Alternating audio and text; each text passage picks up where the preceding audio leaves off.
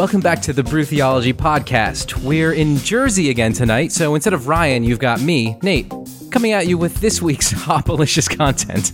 And we definitely have some great content tonight. But first, we have a few announcements to share. So we'll be hosting another edition of Altruist this fall, right here in Montclair, New Jersey, just 20 minutes outside of New York City. So if you missed out on Altruist in Denver back in May, definitely join us in November. Uh, and if you're wondering what Altruist is, it's a one day interfaith event where we'll have leaders from different traditions like Buddhism, Christianity, Islam, and Judaism all getting together for panel discussions, table conversations like what we do at pubs and breweries every week at our various brew theology chapters around the country, and some excellent craft beer provided by Jersey's own Ghost Hawk Brewing Company. Tickets are on sale at Eventbrite, and if you're listening to this on or before December 15th, there are early bird pricing specials going on right now, so don't miss out. Proceeds for the event um, will go towards the Montclair Sanctuary Alliance. And by the way, if you like what you hear on this podcast, you'll be happy to know that we brew this kind of content live and in person weekly, bi weekly, or semi monthly in over 10 chapters all around the US. If you want to join the conversation, head over to brewtheology.org to find a chapter near you. And if there isn't a chapter close by, we'd love to help you start one. Just reach out to Ryan and Janelle on the Brew Theology website, and they'll get you set up with some training. You can also give us a shout on social media. We're on at Brew Theology on Facebook and Instagram, and at Brew underscore Theology on Twitter. Lastly, if you'd like to support the interfaith work we do here at Brew Theology, you can find us on Patreon, and for as little as $1 a month, you can join us in our efforts to help make the world a better place by developing interfaith community through healthy, eclectic, and meaningful conversation in pubs and breweries around the country. Just swing by patreon.com slash brewtheology to donate. We're joined tonight by the Reverend John Rogers, fellow brew theologian and associate pastor at First Congregational Church in Montclair. John graduated from Union Theological Seminary just across the river in Manhattan and currently does a lot of work with youth around New York City and is an outspoken activist fighting for racial justice, immigrant rights, and LGBTQ equality. Tonight, however, we're talking about another one of his passions and areas of study, the Lost Gospels. So, brewing theology with us tonight are Kelly, Hello. Matt, Cheers. and Vicky. Hey. Uh, real quick, what's everybody drinking tonight? Everybody? All right, well, Say it at yeah. once. Everybody, One, one, two, two, okay. three. No, no, no. Beer. I'll go first. Matt, Matt, I like to identify myself with the things I consume. So here, here's what I'm drinking: Boom sauce. Booms. That's a way to identify. Boom Imper- sauce. it's an imperial I- IPA. It's And- great. Yeah, great. I Okay. approve of it. Where's it from? Um, the store on Route 23. Shameless plug to the store on Route 23. All right, I'm having uh, Cape May Lager by Cape May Brewing Company down in Cape May, New Jersey, because I'm repping tonight. nice. Um, I have Dogfish Head, Slightly Mighty, which is a light IPA. And it was literally just released into the market like a month ago. Whoa. Yeah, it's 96 calories. So cool. All the flavor. It's like, it's actually pretty None good. None of the guilt. None of the guilt. Well, some of the guilt, but not not all of it. Yeah. having the same beer, and I'm happy that you said the name because I could not remember it. Five. Slightly mighty. And I'm coming in with the homebrew. Oh. Actually, it was really good. I had some. It is really good. Yeah. Yeah. Cool. So I think a, a good way to start the conversation off tonight is um, to ask you, John, uh, what was it that drew you to these texts? Why did you begin studying the Lost Gospels? So when we refer to the Lost Gospels, the most famous of the discoveries was at Nag Hammadi, Egypt in 1945. And that story is absolutely wild. it might be completely apocryphal, hmm. but the legend goes that there were two people who were looking for firewood and they stumbled upon these big clay jars and they contained thir- 13 codices, but they had no idea what they were finding. So before they were taken to the antiquities market and like, oh my gosh, these are invaluable texts from anywhere from the second century to the fourth century. Some of them were burned as fire kindling. That's a problem. Yes. so the whole thing is just this like unbelievable Indiana Jones discovery that I feel like has major implications for not only like how we look at early Christianity, that it's beyond the 27 books that we find in the New Testament, but also really complicates who's in leadership. The Gospel of Mary has a woman as the person who stands up to the apostles when they're really scared and they don't know what to do and leads them. The Gospel of Thomas says that truth, God, is found not from an orthodoxy telling you what to believe, but something that's inside of you. It really complicates the hierarchy, power, and a lot of the issues that have made some people in with Christianity and left a whole lot of people out. Hmm. So I have a question. Do you think those gospels were just found or were they hidden because they were being destroyed because they were valued? Somebody somebody tried to save them? That's a great question. And it's a question that scholars don't have the answer to.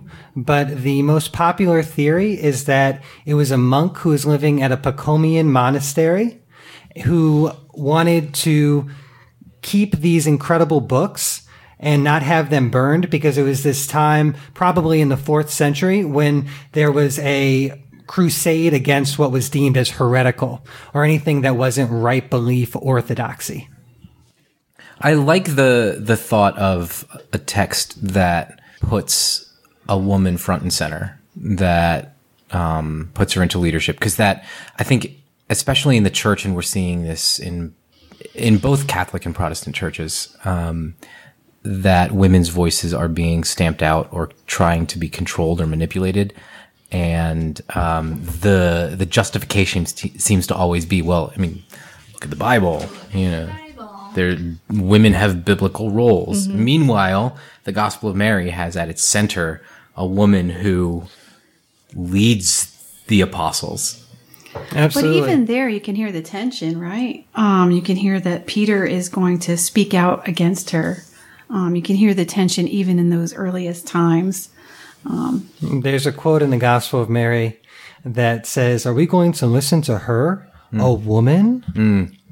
So Mary was facing these same issues.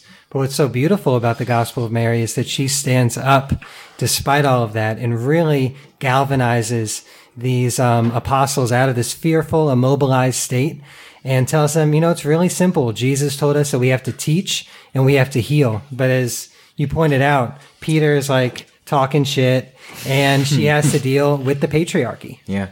Can you um, just explain to maybe some people who don't know um, what was Mary's relationship with Jesus? Boom. Yeah, like just curious, just wondering. You didn't watch the Da Vinci Code? Exactly. Dan Brown relationship. Am I relationship. Dan Brown? so we don't know what that relationship was, but there are so many different leads that show that Jesus and Mary were absolutely very close. I mean, who was the first person to see Jesus after the resurrection? Hmm. It was Mary. Right. I completely dodged that question. Yeah, you did. well, so there's like that. That kind of raises a question for me about like, is there any th- sort of evidence for like what their, I don't know, the sexual ethics of Gnostics were, or anything like that? Do they? Is that something that's discussed in those texts? So, I mean, that's what's really tough is that what we knew about the Gnostics before we actually found the text were what church fathers wrote about them. And that was often like one of the slanders was that it was like a mystery cult and that there was all this kind of crazy stuff going on. But there isn't that much within that I found within the actual lost gospels that speaks to that. So, John, you wrote the uh, the content for our our gathering at the pub, and um, you brought up a question: How did the Nag Hammadi codices end up being preserved? And you know, there's some theories out there about a monk had hid them in the fourth century and fled persecution. I thought this was interesting, though, that the Council of Nicaea had sort of codified what's listed as scripture. Any thoughts as to how that, I guess, suppressed or or shoved aside the the lost gospels or or any of these texts? Yeah, absolutely. So the theory that there's a monk in the fourth century that had to hide these texts makes a lot of sense because the Council of Nicaea also happened in the fourth century. And it was this moment that Christianity was becoming the official religion of the Roman Empire. So what was like a movement that had a whole bunch of different expressions, um, spread out all over the Mediterranean. Now, in order to be Christian, there was like a set of beliefs that you had to adhere to. And like, yes, that brings unity, but it also takes away from like, this guy Jesus did incredible things, healing, teaching in the valley, healing without any pay. There's a movement. He paid the ultimate price for that movement. Um, but then how it was in, in, interpreted in all these different communities and the freedom of making sense of that story was taken away when it was, no, this is what it means to be a Christian. Which is kind of exactly what we see in the church today. And when power gets involved, then the kind of like anti-authoritarian stance that Jesus took throughout his life is diminished. So, how did some of these Gnostic um, ideas differ from what would later become, you know, orthodoxy? Again, with what you would call the lost gospels, there isn't like a unified set of Yeah, yeah. beliefs that you're going to find across every single one of these writings. But for example, with the Gospel of Thomas, it says, if you don't bring forth what is within you, what is within you will destroy you. But if you bring forth what is within you, what is within you will save you. So it's not this person with a funny hat telling you what to believe and saying that if you believe this, you will be saved. But it's a much deeper journey that operates through intuition, through experience, and that's what makes the connection to God and to one another. That's an entirely different uh, view of salvation than I've ever heard. It is, and it's very threatening when there's an institutional church that's creating a hierarchy and creating religious professionals. I think it's funny that you mentioned power because I'm looking at um, the section on the guide and it says the thunder perfect mind. And that basically details power and power structure, but power coming from within as opposed to like coming from something else, something other, something heavenly. It's very very feminine the way that it's it's set up and you can tell that it, it definitely has to do with Mary and I I was wondering if you could speak to that cuz that that really struck me.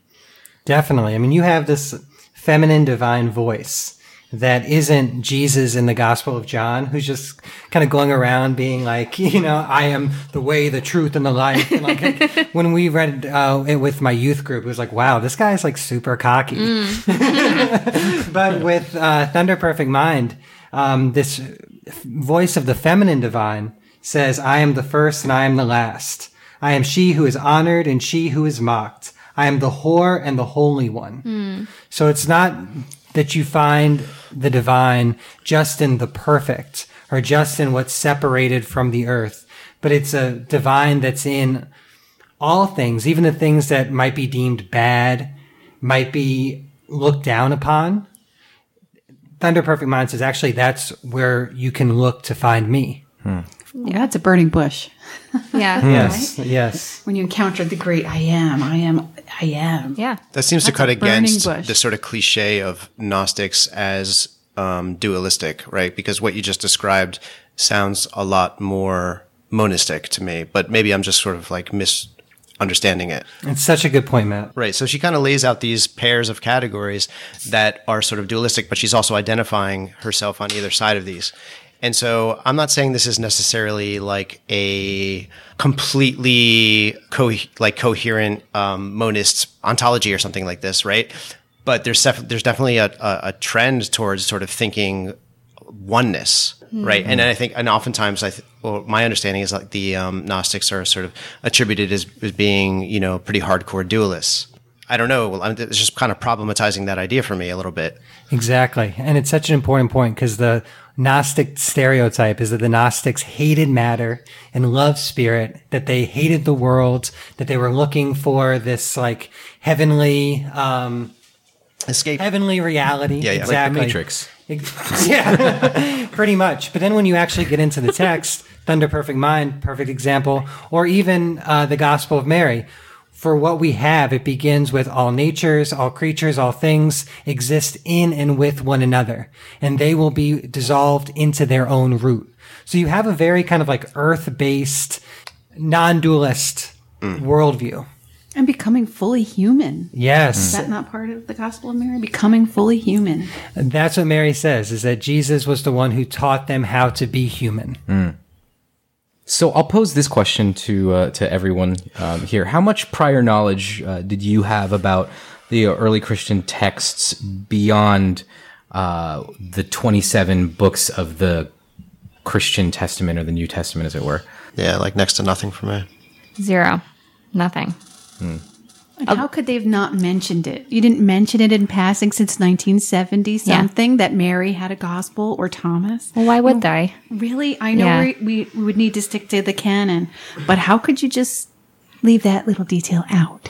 Well, it's like there's a lot already, you know what I mean, to kind of wade through in terms of you know what are what are the canonized texts. So it's just like you're going to add in all this other stuff. Like we don't even understand what we have sitting in our, you know, what we have on our plate. Yeah. You're going to add in all this other crazy stuff. That's not going to work. You know, no one's going to kind of It's pum- just push that forward. My whole history as a woman, sacred leadership and history, you know. And what's difficult about with the canonical text is we don't encounter that text fresh. There's 2,000 Yes. years of interpretation that's kind of over our, our shoulder telling us wh- almost like what to believe when we read, you know, the Gospel of John. But with the Nag Hammadi text, we're able to really encounter this in such a fresh way. So beyond, and which to me is central, so many of the voices that you don't hear in the 27 books of the New Testament, that's extremely problematic because mm-hmm. we know that in Acts, it was women who were funding the early church. Mm-hmm. Mm-hmm. So it's a misrepresentation of what the movement was. Right. You know what I mean? And and what what uh, just like drives me nuts is like not to call Christianity or to compare it in any way to a crime scene, but if you had, but if you had, no, I think that's fair. I think that's fair. but if you but you if you had all these other so-called witnesses yeah. who were interpreting what was going on, all these other points of view, wouldn't you want to at least talk to them to try to figure out what was going on? No, Because I believe what I believe. Yeah. we got an agenda over here. well, I think that's exactly it. Like there was a um, a hierarchy. There was a there is a powerful group of people that wanted to use Christianity in order to further their own political agenda, and those two things kind of went hand in hand. And the voices that were inconvenient to that story, maybe they were you know less necessary. Let's say, so we can put them in the clay pots and we can hide them away, and their voices weren't heard. And I feel like that's it's sad, but it was just a necessary thing for the people in power. What about some of the dating? Exactly. Sorry, what about some of the dating on those texts? Like, not to get like Oh, real- yeah. overly technical, but like, I'm sort of curious about that. You know, like, where do they fall um, on the timeline as compared to you know, like Matthew, Mark, like the the you know the, what people normally know? important question. Um, I mean, some scholars put the Gospel of Thomas at 50, which would be Okay. 10 years before the Gospel of Mark. So they're like more accurate. Well, more not ah. accurate, not accurate, yeah. but more recent. That's, More sassy. Sorry. but then there's a lot of other ones that are dealing with like martyrdom, and you know Mm-hmm. that those are in the second century. Mm-hmm. Yeah. You know, because that's like when so many Christians were being killed. So there's really, it, it ranges. Mm-hmm. Okay. You know, one of the things you pointed out was in the Gospel of Thomas. There's a quick verse, and it's it just says, "Jesus said, be passersby." And yeah, we haven't done two thousand years to that parable, that short um, two word parable, and and it just I haven't stopped thinking about it since we, we mentioned it in a conversation we had in the past. It sounds very What does Buddhist, it right? mean? Yeah. Oh yeah. and and and it's just evoked in me so much thought that I could just sit with that quote. And and because it comes from Thomas, it is an early quote. It is likely. It sounds so very likely um, to be something Jesus might have said. What does it mean? And I don't know. And it could mean, and we could have such conversations around those simple two words: "Be passersby." What what does that mean? Then what does it mean? Now what could it mean?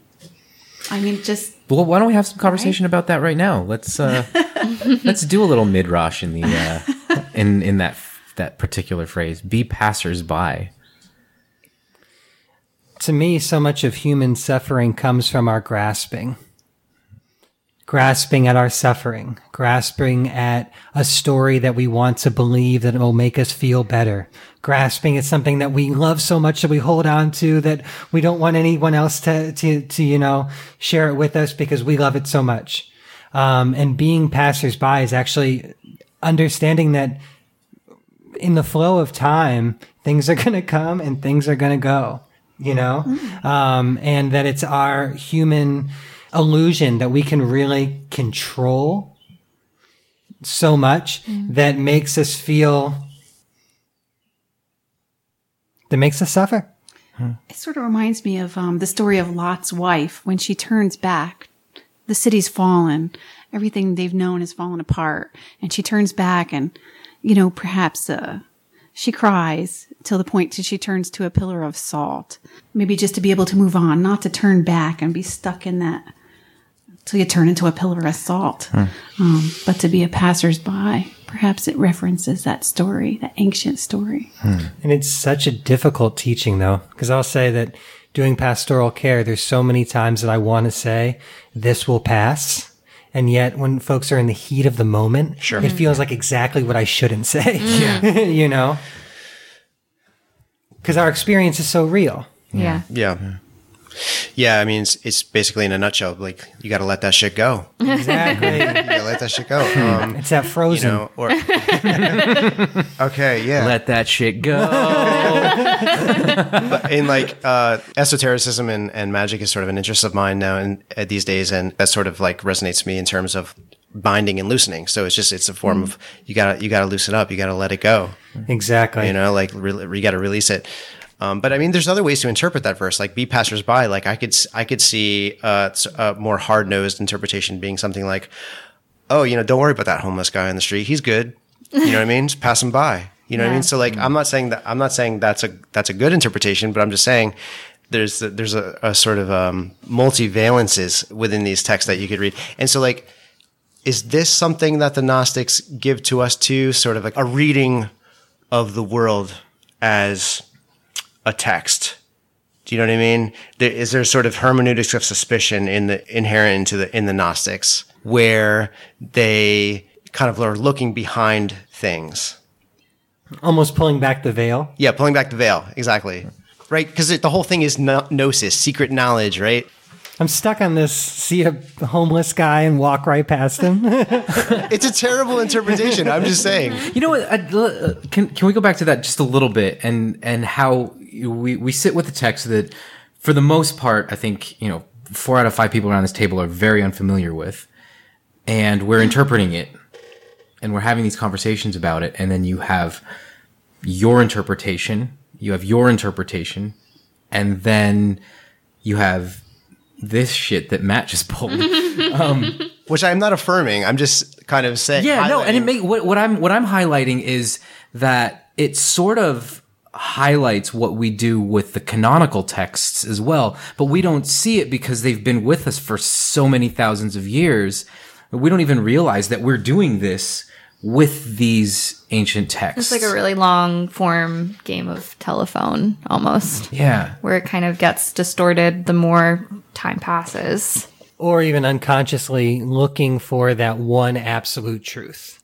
when maybe there isn't one. Like we're looking at this text, and I, I mean, at least the way that I'm feeling as we're as we're talking about that particular phrase, just two words. I'm sitting here thinking, we look at ancient Christian texts and we want to find an absolute truth, but maybe there isn't necessarily an absolute truth that a statement like be passersby, it sounds like a command. It sounds like something that you say, do this. But then you have to ask, well, what does that really mean? It's so provocative because of the lack of information it gives you. It's like, no, you're saying something, but you're not giving me all the information, but you're, there's an intention behind it. And so you have to sort of get behind the text. And how much is that like Jesus speaking in parables? yeah. You know?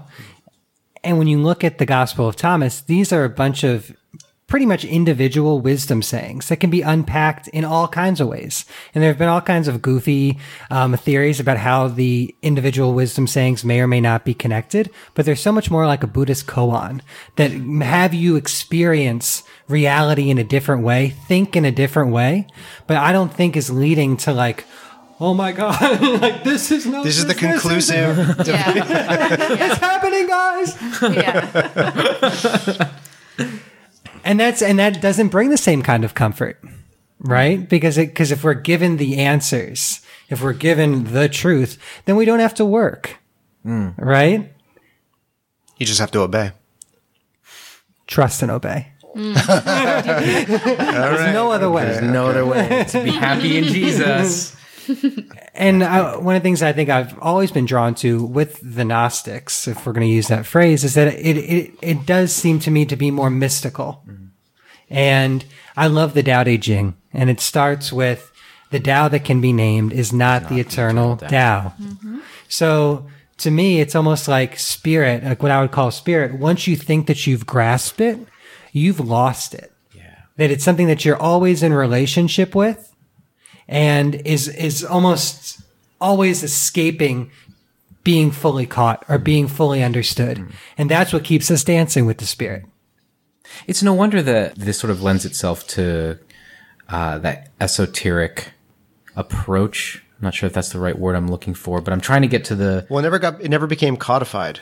something that you had brought up before we even hit record was the frustration that you have a little bit with the uh, the lack of a, a a practicality. But but for you, there seems to be a a heavy practicality, a weightiness to why these texts are important. Yeah, any kind of like lack of practicality, in my opinion, is sort of a false stereotype about these texts. Hmm. Because again, for like 2000 years almost, what we knew about them were based on the haters, the people who didn't want to engage in this way of thinking, this way of wrestling with these stories or with this understanding of the world. Well, like you mentioned, even the name Gnostic was kind of uh, it wasn't that sort of a derogatory term that Yeah, a was term of derision. Yeah. Exactly. But so was Christians. That's true. Yeah. You know, but it was embraced. Um, but yeah, so what we, before we actually found the text, what we understood about the Gnostics is if they were one uniform group, which they were not, was all what people who disagreed with them were saying. And those were people that were very much in power. But what that's like is like, if um, Matt and I don't like some dude and we're just like talking shit about that person, would you believe everything that we say? If we, if you know that we have some kind of bias that, like, you know what I mean, Yeah. and never give that person a chance. I only speak the truth. well, I, yes, I would believe it because I trust you guys implicitly. Except in this Yeah. case, it was women and Yeah. yes, feminine view of God, Yeah. and it has affected us for two thousand years. Yeah. Oh, Amen, absolutely. amen. Yeah. And yeah, and what I wanted to ask you, Kelly, was um, how do you see the Gospel of Mary just as a book as a whole? Because when I read it, it makes a lot of sense to me. Like, for example, this passage, it says, The Blessed One said, Beware that no one led you astray, saying, Look over here or look over there, for the child of humanity is within you. Oh yeah, that's just so far from what the patriarchy has Yes. taught us. God is out there, supernatural, Right. out, way out. Um, so yeah, it's it's it didn't support the majority. It's it's the minority report, and um, it was suppressed. And I find it just devastatingly painful to think that it it it's not just ignorance where people just didn't know. It was active. Mm. They took that thought and that and they they it had to be hidden in a in a pot somewhere to save it because they it wasn't just an ignorance they actively sought to exterminate it. Right. And that has affected women and women's spirituality and our cultures for mm. centuries, just centuries. Mm. Yeah. Could you imagine what what um, religion as a whole would be like if if everything that we needed we knew was inside of us, and we just had to look introspectively in order to find it? or else in the Gospel of Mary too. If how far would the church have gone through the medieval times if if everyone believed there is no sin? Is, is what, there is no sin. That's Gospel of Mary quote. Yeah. there is none. Then there wouldn't be much to have to go and atone and pay up our penitence for. Um, that idea that there is no sin, I wonder to what extent. I mean, I don't know if we want to get into like the whole cosmology, mythology of stuff like that, but I feel like that might fall out of that a little bit. You know what I mean? And uh, I don't know. Do we want to do we want to talk about it? it would just put that in though the discussion that that quote is there Mm-hmm. that there's another there's another way of seeing things Because it sounds like uh, like in a it sounds like in a certain way like Aleister Crowley like do what thou will, which I don't have a problem with necessarily. But that from from what I understand, like that was like the attitude of the the Gnostics. It was just like no, everything is everything is lawful because there is no sin. So mm. whatever, do Read whatever what you want. comes after there is no sin. yeah, give me some more. we don't want to fall into just one Sorry, verse I and was then cherry picking. no, no, no, no. The Savior said, There is no sin, but it is you who makes sin when you do things that are like the nature of adultery, which is called sin. That is why the good came into your midst, coming to the good which belongs to every nature, in order to restore it to its root. Okay, the good, the good is returning. And now we're into the Neoplatonism. Platonists, yeah, yes, yeah, yeah. yes, yes. That's cool. All right, so they weren't actually eating babies. They were not eating babies. if, if we get one thing from this podcast, the Gnostics were not eating Okay. babies. because because I, that was my real concern is like okay if we let this gnosticism loose upon the world people are gonna be like oh there's no sin and they're gonna start eating babies mm, Dear.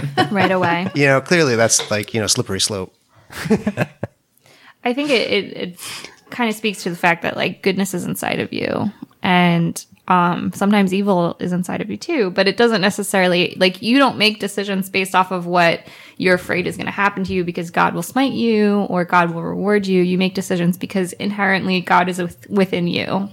Um, I mean, at least it appears to me that that's what they're talking about. It's not necessarily like, you know, don't sin or else you're going to get in trouble. It's like, don't sin because, like, that's not really what feels good. It's not the right thing to do. it's actual ethics it's not like Right. a system of rewards and punishments exactly. yeah yeah Exactly. Moral development, you know, you have the phase where it's like, yeah, you need someone who's telling you don't touch the stove. Or if you do touch the stove, it's a good lesson. But that kind of like outside authority plays a part at some point.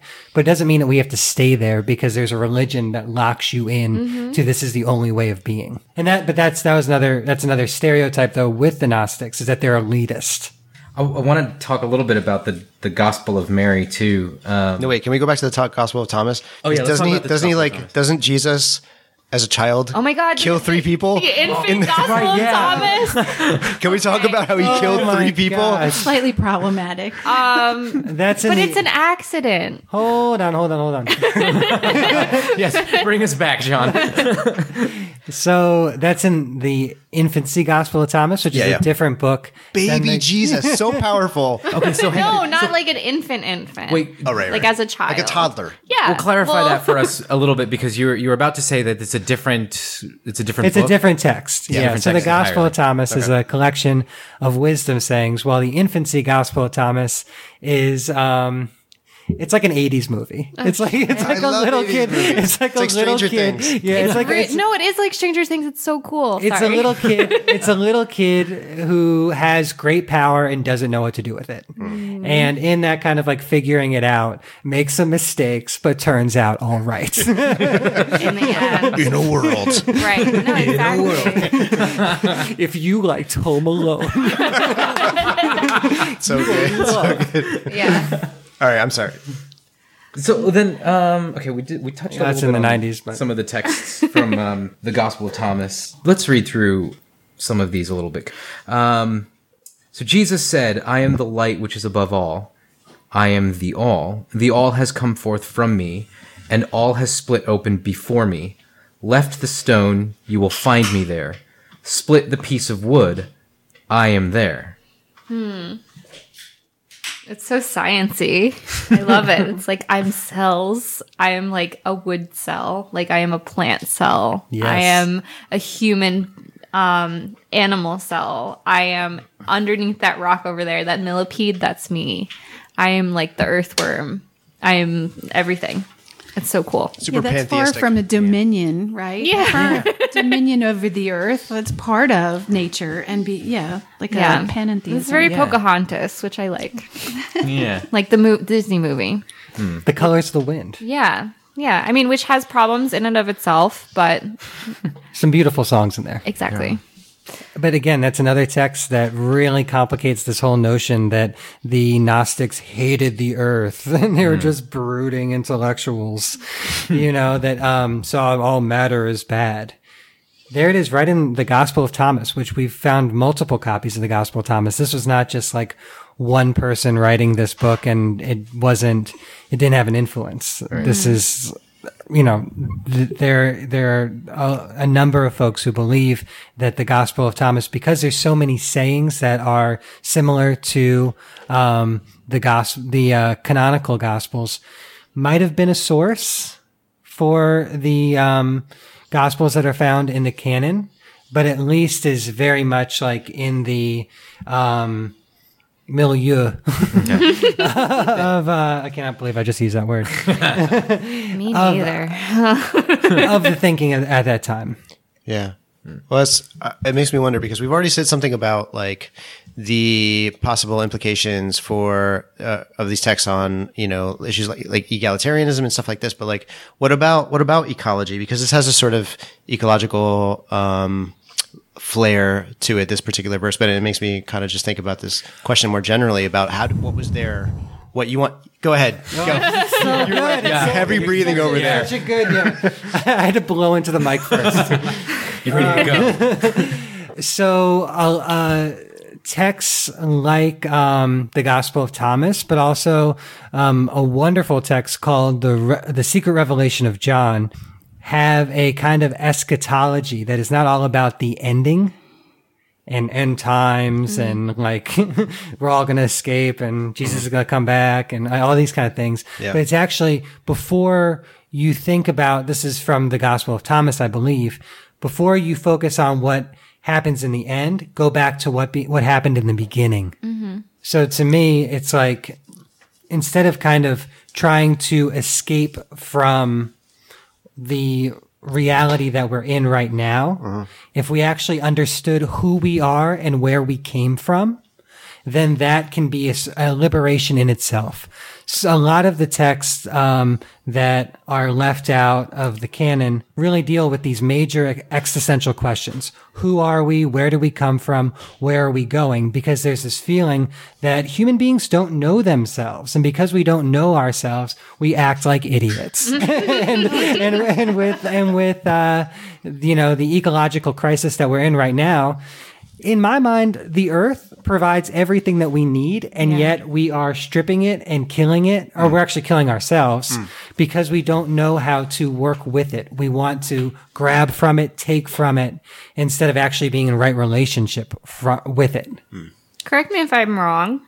I I understand there's a certain sect of maybe Christianity or maybe just people in general that think that God has created the world for us people so that like that resources are for us to use and to consume and that's it you know what i mean Absolutely. but here, I mean, I think what you're talking about, it's Logion 18. It says, His followers said to Jesus, Tell us how our end will be. And Jesus said, Have you discovered the beginning that you will ask about the end? For in the place where the beginning is, there the end will be. Blessed is the one who takes a stand in the beginning. That one will know the end and will not experience death. So it's kind of more about like knowing where you came from and like respecting that and like stewardship of what you already have instead of being like, well, if I just pray enough, then I'll get into the kingdom of heaven. And like, it doesn't really matter so much what I do with my trash, you know, like if I recycle enough. Yeah, yeah, and just at least for me, the kind of tendency to not really face the reality of where I am at a certain moment, but dreaming about where I could be, where things will all be better. You know, oh, if I just move to this other city, then everything will be all right. Oh, if I just have um, this other friend, then things will be better. Instead of actually encountering the suffering that to be human just comes with yeah. you know, and, and, and the complications and, and, and all the, uh, things that make living both very difficult and very beautiful. Yeah. They're all, they're all in it together. It's all, it's all existing simultaneously. I've just loved like what you all have said. It's, like so much. I mean, it just, it's, you're, you're really I think that this is such a beautiful balance of getting at some really meaningful stuff that I think is like universal. And we're, we seem to hit on so much of what gets in the way of like people just trying these texts. You know what I mean? Like the stereotypes. So have you preached on them on at FCC?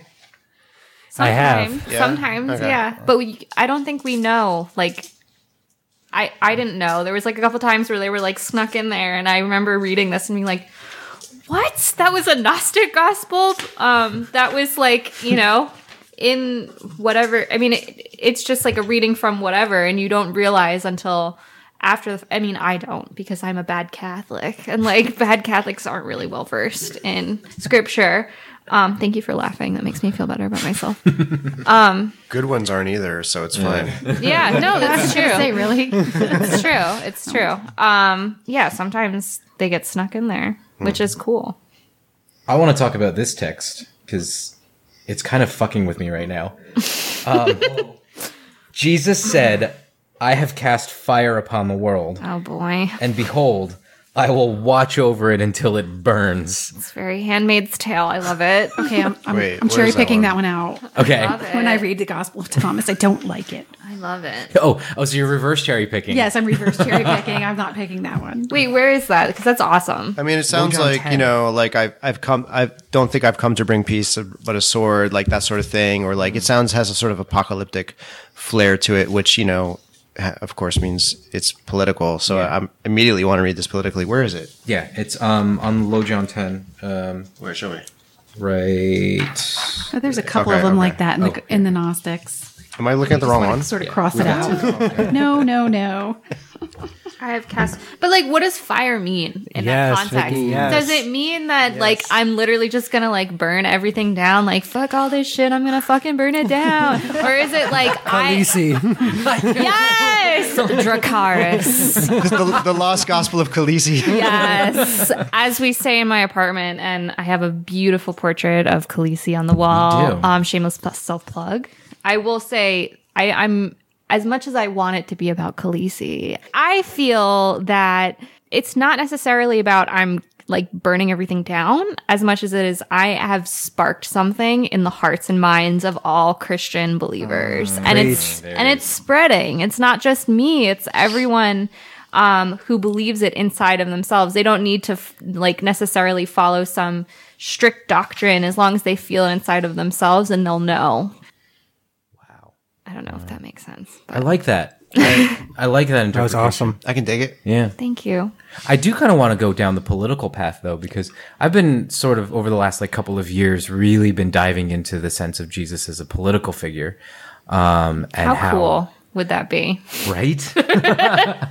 but in in this sort, almost like in in in a in an an anarchist kind of way, not not exactly like we would think of in anarchy politically today, but He was kind of anarchist. He so, was, like, yeah. You know, the what I understand is like the Roman Empire, like whatever was going on at the mm, time. right. He was just kind of like, no, like just be a good person and like don't worry so much about everything else that's going on. How much of that could have also been like what was written into the character of Jesus? True. Uh, Very because true. of- you, you you gotta think that they all had a political agenda, political agenda as they were writing his story. there's no yeah there's no doubt that the whole movement was extremely political Oh, yeah. i mean the fact that jesus is called son of god which is the same Oh, yeah. term for Used for caesar Julius Caesar, yeah. You know- or uh, Caesar Augustus. Is that true? Or Yeah. I've never heard that before. Yeah. So wild. In fact, uh, we'll we'll pause there for a sec. This is fun, where where you look at a lot of the language that is used in Christianity.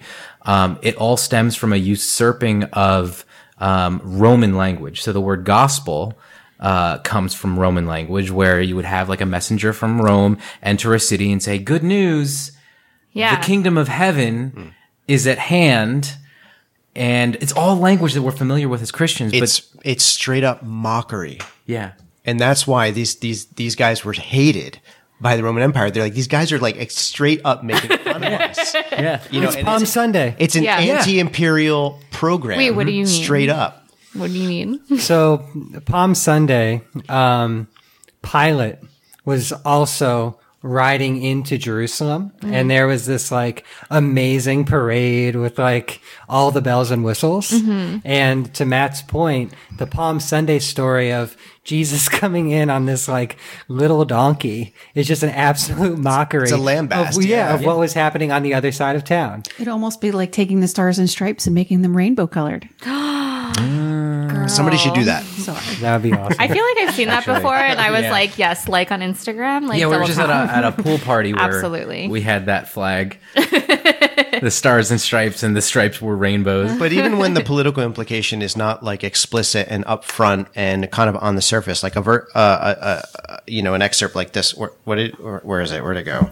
I can't, I, I have cast fire upon the world, and behold. So, like the thing you just said, the interpretation, completely sort of spiritual, has has has a political implication, a sort of anarchic political implication built into it. It doesn't. Yeah. You don't have to kind of make it, you know, One or the other. Doesn't Yeah, have yeah, to be the yeah, no, the it could be both. Yeah, Why could be not yeah. both? The taco commercial. Sorry. And this is so important too because it's like even when we just engage with the canon, it's like we read it as Jesus Christ, you know, like all that comes with the religion of Christianity over 2000 years. But when Jesus of Nazareth was walking around saying these things, there's plenty of, you know, there's plenty in the text that says that people are like, who is this dude from Nazareth? You know what I mean? Like, who does he think he is? Like, just mocking him behind his back. Oh, is that Joseph's kid? You saying know? shit like I and the Father are one. Like what? Like who is this guy? Yeah, exactly, exactly. Yeah. But again, it's like to me, Christianity has become about worshiping Jesus instead of following Yeah. Jesus. Actually, that wasn't to me. That's Richard Rohr. but it's so good. It's so good. And with that, we're going to take a break. Please join us for the rest of this discussion on the next episode of the Brew Theology Podcast. Cheers!